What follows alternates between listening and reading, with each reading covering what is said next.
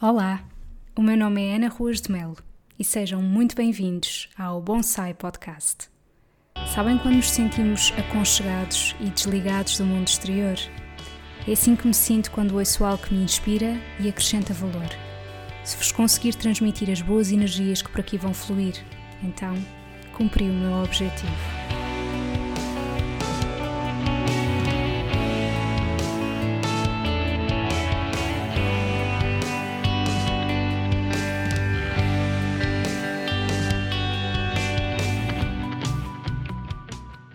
Bem-vindos ao episódio 61 do Bonsai Podcast.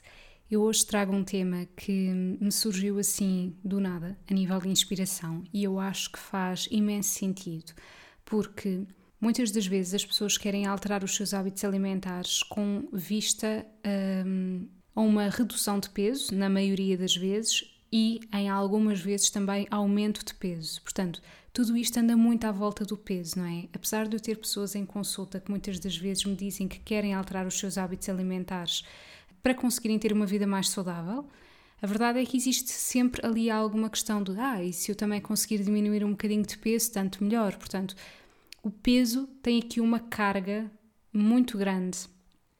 E eu acho que muitas das vezes um dos motivos pelos quais as pessoas depois acabam por desistir ou acabam por não conseguir levar essa mudança de hábitos alimentares para o resto da vida é porque a resumiram em. Ou seja, é porque ela só vale a pena se realmente tivermos um efeito na balança. Caso contrário, é como que se tudo aquilo que a pessoa estivesse a fazer não valesse assim tanta pena. Porque efetivamente, apesar de ser largamente conhecido que a alimentação tem um impacto inegável a nível da prevenção de variadíssimas doenças, e apesar das pessoas terem essa consciência, não é visível. E como aquilo que é visível é a forma como o corpo está, o valor que eu vejo na balança, quando uma pessoa muda os seus hábitos e não vê uma alteração visual, não é? Um, parece que não está a valer a pena. E isso é, é errado e é muito redutor. E então, nesse sentido, eu pensei que talvez às vezes aquilo que as pessoas precisam para se motivarem não é tanto pensarem nos benefícios que existe em mudar a alimentação em prol da saúde, mas sim outras coisas que valham a pena. E então eu enumerei aqui oito motivos que nos podem levar a mudar os nossos hábitos alimentares, mas que não têm que ter em consideração o peso. E então, o primeiro dos motivos é apoiar pequenos produtores. Imaginem, há muitas pessoas que não têm noção que existe uma época de frutas e de legumes. E, portanto, eh, é-lhes perfeitamente normal irem a um supermercado uh, em novembro e conseguirem encontrar manga, melão, mas também conseguirem encontrar diospiros e castanhas. E, portanto, isto faz com que, muitas das vezes, estas pessoas acabam por ou comer sempre o mesmo tipo de frutas, porque, como estão todas disponíveis, vão buscar aquelas que mais gostam, e muitas das vezes faz com que algumas das frutas depois digam: Ah, isto já não me sabe bem, então imaginem, sinto vontade de comer uma coisa doce depois do almoço, mas eh, também já não me sabe bem estar a comer aquela manga, parece que não sabe nada, então vou comer chocolate. Isto porquê? Porque, como estão a escolher uma fruta que não é da época, é naturalíssimo que o sabor não seja, não seja o melhor. E claro que é assim, o sabor de uma fruta poderá uh, ser melhor ou pior, não tem só a ver com a questão de ser da época, mas é algo que influencia muitíssimo. E portanto, eu tenho a certeza que se aquela pessoa apoiasse pequenos produtores, que encomendasse cabazes, uh, não só iria ver que realmente os legumes e as frutas têm uma época, como iria provar sabores que são, pá, são sublimes. Imaginem, morangos biológicos têm um sabor extraordinário, ao passo que um morango de supermercado não tem. E então, o que é que faz com que esta pessoa queira comer morangos? É o sabor do morango. E isso não vai encontrar no supermercado. Entendem a minha questão? Já para não falar de que, ao apoiar pequenos produtores, nós estamos efetivamente a contribuir para o trabalho dessa pessoa e é completamente diferente do que eu estar a comprar num supermercado, não é? portanto, numa grande empresa. São coisas muito distintas. E eu relembro que, para quem não ouviu o meu episódio anterior, que tem a ver com falhas na minha alimentação, retrocesso e etc., eu efetivamente encomendava um cabaz de produtos biológicos. E se eu estou a dizer isto tudo e neste momento eu já não encomendo, eu quero vos explicar que é exatamente por eu saber a diferença a nível do sabor que eu estou a, a explicar isto. E isto é apenas um dos motivos. Eu me expliquei naquele episódio o motivo pelo qual eu, neste momento, à data de hoje, não estou a encomendar esses cabazes. Mas há toda uma outra coisa que nós podemos fazer. Portanto, ainda que são isto e pensem, ok, mas para mim isso não é viável, não quero, quero continuar a ir aos supermercados. Ok, muito bem. Então o convite é.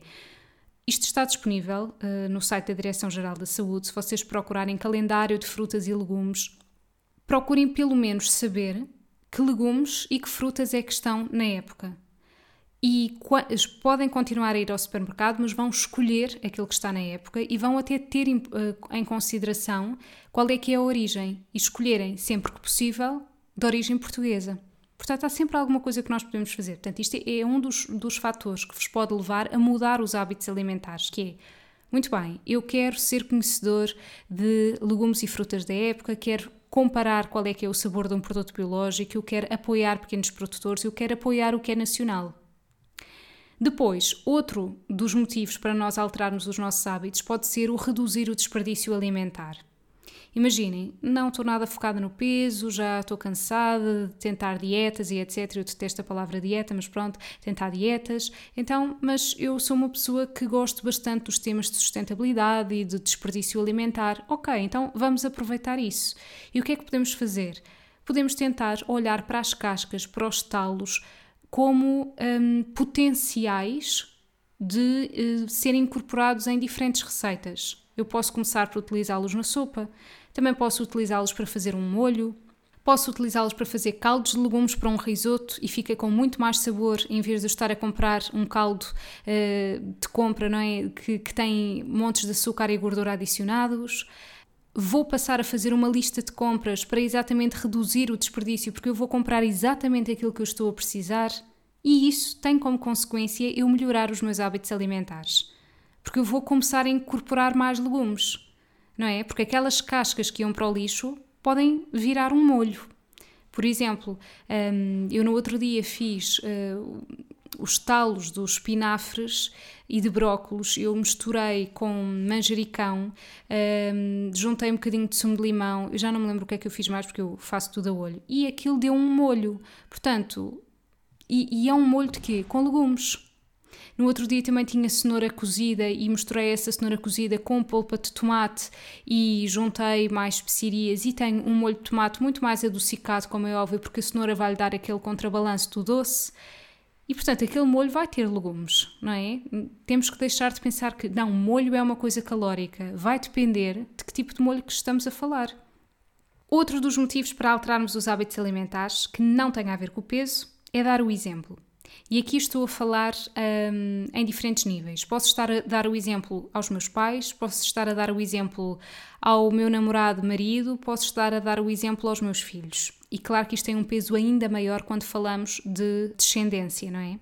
Muitas das vezes eu vejo em consulta pessoas que dizem: Ah, mas era mais fácil se o meu marido, ou namorado, ou namorada, ou etc., gostasse também de comer o mesmo que eu.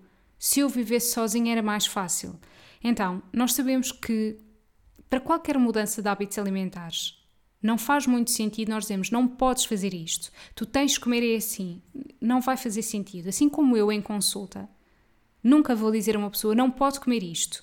Tenha de comer exatamente como eu lhe estou a dizer. Não é a minha abordagem, porque é uma abordagem extremamente autoritária e que desrespeita o lugar de onde aquela pessoa vem.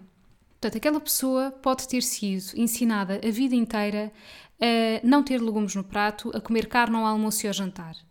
É extremamente difícil dizer, não, isso assim está tudo errado, não pode comer dessa forma. Não, vamos ver que pequenos passos podem ser dados. E o exemplo é fundamental. Então, se sentem que estão a viver com alguém que não come da forma como vocês acham que essa pessoa devia comer, comam vocês da maneira como vocês acreditam. E isso vai permitir que a outra pessoa olhe para o vosso prato, veja a vossa satisfação e pense: se calhar eu também gostava de provar. E até pode-se dar o caso essa pessoa não gostar, mas estão no vosso caminho. E quando se fala em filhos, isto é ainda mais importante. Não podem pedir aos vossos filhos para comerem sopa se não o fazem. Não podem pedir para comerem legumes no prato se não, se não o fazem. Não podem pedir para que tomem o pequeno almoço se não o tomam. O exemplo é a base de tudo. E o exemplo é extremamente poderoso. Eu tenho muitas das vezes pessoas em consulta que ficam um pouco preocupadas porque dizem ai, o meu filho ou etc. agora está numa fase em que não comer, quer comer isto e é muito difícil. Eu digo, ok, assim, dê-lhe tempo. Eu também, quando era criança, eu só gostava de maçã, banana, uh, talos dos brócolos nem pensar, eu era extremamente esquisita com montes de legumes. No entanto, se eu cheguei aos dias de hoje a comer variadíssimas frutas, a comer variadíssimos legumes, a lembrar-me de pôr talos e cascas de legumes para fazer molhos e etc., foi porque eu continuei sempre a ver os meus pais a comerem sopa, sempre a termos legumes no prato, sempre a comer uma peça de fruta no final da refeição. Então, isso continua sempre presente na minha vida. E é isso que, que permite percebermos o que é que deve ser o fio condutor respeitando, obviamente, que vai haver alturas em que nos vai apetecer mais do que outras, e as crianças estão numa adaptação do mundo, não é? Portanto, se nós adultos muitas das vezes não nos apetece comer determinado tipo de coisas, as crianças também estão no seu direito. Mas é muito importante continuar a dar o exemplo. E por isso eu acho que isto aqui, principalmente quando alguém é pai ou mãe, tem um impacto muito grande e, e pode ser dos motivos mais importantes e poderosos para se mudar os hábitos alimentares. Outro dos motivos é respeitar as gerações futuras. Isto está documentado. Houve um relatório que surgiu, uh, que resultou da reunião mais de, de mais de 30 cientistas de todo o mundo. E chegou-se à conclusão que, para ser possível alimentar as 10 bilhões de pessoas que se estima existir em 2050, com uma dieta saudável padrão, que foi definida assim como sendo aquela que tem uma diversidade de alimentos de origem vegetal, quantidades pequenas de alimentos de origem animal gorduras insaturadas em alternativa às saturadas e uma baixa ingestão de grãos refinados, alimentos excessivamente processados e açúcar. Portanto, para que seja possível fornecer este tipo de alimentação às gerações futuras, vai ser necessário reduzir em mais de 50% o consumo de carne vermelha e açúcar e aumentar em mais de 100% o consumo de alimentos como hortícolas, fruta, leguminosas e frutos gordos. Ou seja, os frutos gordos são amêndoas, nozes, avelãs, cajus, etc. E portanto, se realmente temos respeito pelas gerações futuras, se temos filhos, se pensamos em ter, por exemplo, não é? É importante começarmos a mudar estes hábitos, porque da forma como nós continuamos a alimentar-nos, uh, não vai ser possível. E isto pode ser realmente um, um motivo bastante forte para mudar. Outro dos motivos contribuir para a mudança da lei da oferta e da procura. Eu tenho perfeita consciência que há muitas pessoas que me dizem: olha, é muito difícil quando eu vou sair a uh, algum café ou etc. Não tem opções saudáveis. Eu vou, estou muitas das vezes em viagem e eu tenho que parar numa estação de serviço e não há opções saudáveis eu tenho que comer em, no meu contexto de trabalho, em, tenho reuniões com várias pessoas e nos restaurantes não há opções saudáveis, portanto fica muito difícil eu conseguir ter resultados. É certo que nós não conseguimos mudar tudo, não é? Eu digo sempre muito isto em consulta, que é nós temos que conseguir distinguir aquilo que está no nosso controle e aquilo que não está. E, efetivamente, às vezes há situações que nós não vamos conseguir controlar. Agora, uma coisa é eu dirigir-me a um café, porque hum, eu fui apanhada desprevenida, eu não levei nada comigo para, para comer e, portanto, tive mesmo que me sujeitar a um bolo de pastelaria. E ainda assim, poderá haver outras opções menos más. Uh, eu não gosto nada de rotular o mau, o bom, etc. Vocês já sabem, mas perceberam a ideia. Agora, outra coisa completamente diferente é eu hum, saber que isso é uma situação recorrente, que eu tenho sempre que parar num café, eu continuo sempre a comprar um bolo de pastelaria, eu vou aos corredores do supermercado dos produtos processados, eu decido pedir alguma coisa pelo Uber Eats e decido ir sempre para o mesmo tipo de fast food. Não. E porquê que é não? Porque se nós nos queixamos de que continuam a existir produtos uh, processados, açucarados, que os cafés não têm nada de jeito, que quando eu peço takeaway é sempre para ser porcaria. Então, é porque nós continuamos a mostrar que realmente queremos. Porque isto é a lei da oferta e da procura, não é? Ou seja, se continua a haver oferta disto, é porque continua a haver procura. Porque se ninguém comprasse, não existia. Certo? Portanto, se eu, se eu considero que é mau existir a oferta deste tipo de produtos, eu não vou contribuir para pagá-los. Eu não vou contribuir para o seu consumo, porque isso só vai mais dar razão para que faça sentido que isto continue a existir. Então, eu vou pedir takeaway. Hoje em dia existem cada vez mais ofertas que não têm a ver com hambúrgueres, pizzas e etc. E eu estou a ser super redundante no tipo de alimentos, mas acho que entendem a minha mensagem, porque eu não, eu recuso-me a chamar porcaria ou etc. Porque é comida na mesma. Mas existe cada vez mais oferta. Assim como num café eu posso pedir um pão, eu não tenho que obrigatoriamente estar a pedir um bolo de arroz ou um queque, não é? Uh, por isso, vamos pensar duas vezes, sabendo que há situações que efetivamente fogem do nosso controle, mas há outras que não fogem, que nós mesmo assim continuamos a escolher este tipo de alimentos. E está tudo certo se eu decidir, ok, mas é esporádico e sabe-me bem. Correto, não é isso que está aqui em causa.